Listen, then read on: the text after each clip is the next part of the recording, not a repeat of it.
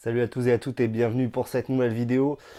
Alors je vais pas vous le cacher, c'est au moins la septième fois que j'essaye de tourner ma review du OnePlus 3T. Alors j'ai eu beaucoup de mal et en fait celui-là c'est le bon, c'est sûr. Je vais aller droit au but et je vais aller droit au but sur mon avis et mon test du OnePlus 3T. Alors pourquoi je l'ai refait plusieurs fois, j'ai essayé de faire des tests complets, des tests euh, j'ai essayé tout un tas de, styles, mais en fait, il n'y a qu'une chose à dire. Le OnePlus 3 était déjà un excellent produit qui avait finalement très peu de défauts. Peut-être, allez, si on cherche les défauts, il n'avait pas un écran de cas, il n'avait pas une autonomie incroyable et il n'était pas IP.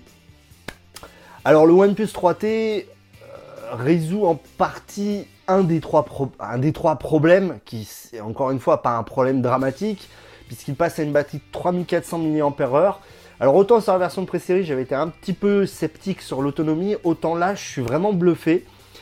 En parallèle, j'utilise un OnePlus 3 à la maison qui tourne sous Nougat et qui dispose d'une autonomie assez hallucinante. Donc je suis impatient de voir ce que va faire Nougat et la batterie de 3400 mAh du 3T. Ensuite, l'écran, on est toujours sur un superbe écran. J'ai l'impression qu'ils ont boosté encore la luminosité, qu'ils ont encore amélioré la reproduction des couleurs. C'est toujours excellent.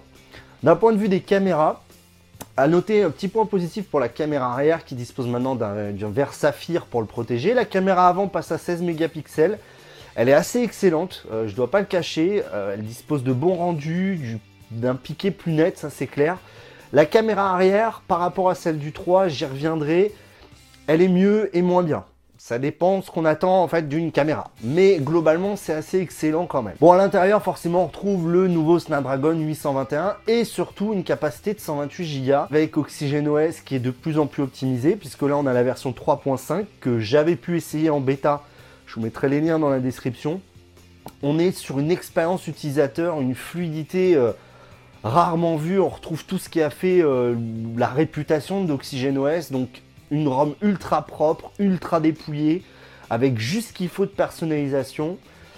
honnêtement, euh, dur de lui reprocher quoi que ce soit. Alors après niveau design, bah on est sur un OnePlus 3, euh, un petit peu évolué, mais il y a cette nouvelle couleur que je trouve vraiment sympa, euh, beaucoup plus black, même si comme ça, ça se voit pas spécialement elle l'est quand même. Que dire de plus en fait? C'est un peu ça le problème. Oui, 439 euros et 479 euros. Alors stratégiquement, euh, c'est surtout ça en fait. Stratégiquement, OnePlus a-t-il fait le bon choix? Je pense que comme l'a dit Carl Pay, ils ont eu l'opportunité de le faire et ils l'ont fait. C'était peut-être un peu tôt pour euh, mettre à jour, mais ça leur permet aussi de rester toujours sur le devant de la scène.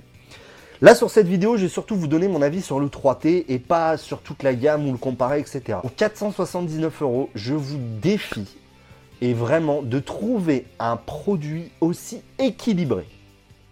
Que ce soit en termes de perf, de qualité de caméra, d'autonomie, d'OS, de finition. Je vous défie. Alors oui, vous allez me sortir le Honor 8. Il n'est pas aussi performant. Ce que vous achetez quand vous achetez OnePlus, c'est vraiment un package euh, un OS ultra propre, une fluidité à toute épreuve, une très bonne autonomie sur cette version. Euh, enfin voilà, c'est faut pas l'oublier. Alors oui, c'est vrai qu'il y a un bump en prix. Eh oui, eh oui. Euh, n'oublions pas quand même que vu ce qu'il propose, il reste largement en dessous de tous les autres produits de la même gamme.